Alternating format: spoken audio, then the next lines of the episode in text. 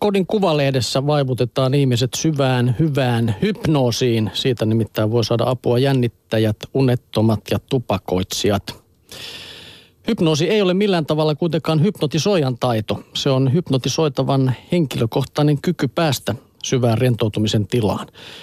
Hypnotisoiminen ei ole vaikeaa, kuka tahansa pystyy siihen, sanoo tieteellinen Hypnoosi ryn puheenjohtaja, psykologian tohtori Maarit Virta.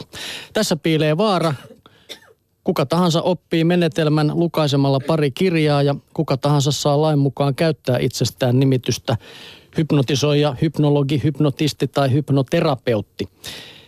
Ja sitten jos haluaa tällaista hoitoa kokeilla, niin kannattaakin tarkistaa, että hypnotisoijalla on terveydenhuoltoalan koulutus. Psykologin, psykoterapeutin tai lääkärin pätevyys takaa, että hoito on turvallista. Pelkkä hypnoosin vaivuttaminen ei auta ketään, vaan vain sillä on merkitystä, mitä sen aikana tehdään. Jos tilaa käytetään väärin, se voi olla jopa vahingollista.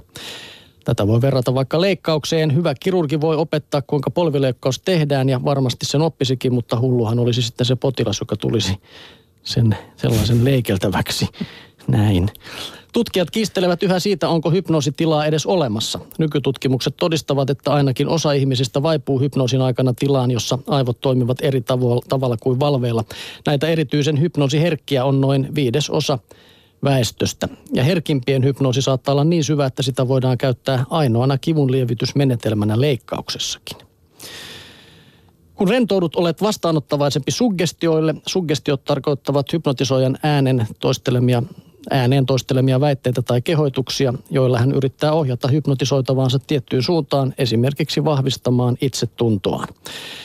Jos vaikkapa piinaa muisto pieleen menneestä esiintymisestä, hypnoosin avulla voi palata menneisyyteen ja korjata töpeksimiset. Kyse on mielikuvaharjoituksesta. Hypnotisoija pyytää palauttamaan mieleen, kuinka piti esitelmää, ja hän toistelee, että tällä kerralla kaikki menee hyvin. Alitajuntaan piirtyy muistijälkiä onnistumisen tunteesta.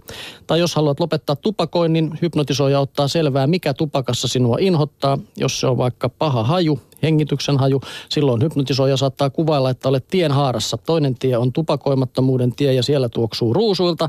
Toinen on tupakoimisen tie. Ota askel sinne päin ja nuuskaise haiseepa hirveältä kumman sitten valitset. Oletko koskaan itse kokeillut hypnoosia? Tai... En tupakointia enkä hypnoosia. Okei, okay, no mä oon kumpaakin, että tota, ja yksi asia johti toiseen, sanotaanko näin. Ja tota, kyllä se loppui se röökin poltto hetkeksi.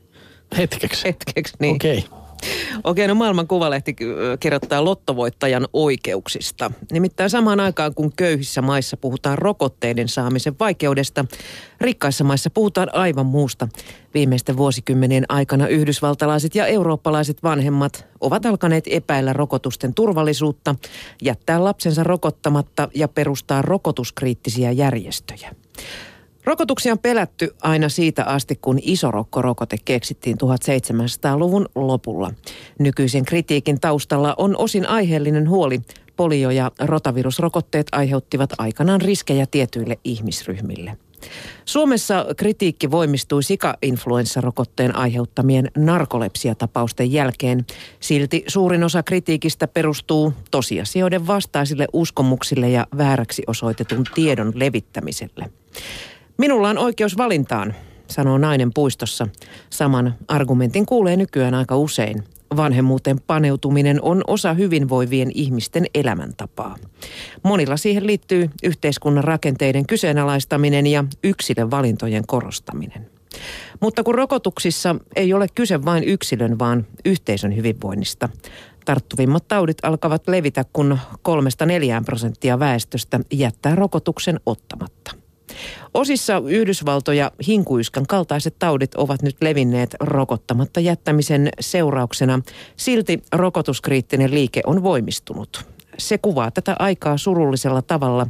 Yksi vauraan maailman vaikuttavimmista kansalaisliikkeistä taistelee hyväosaisten oikeudesta yhteisöä haittaaviin valintoihin.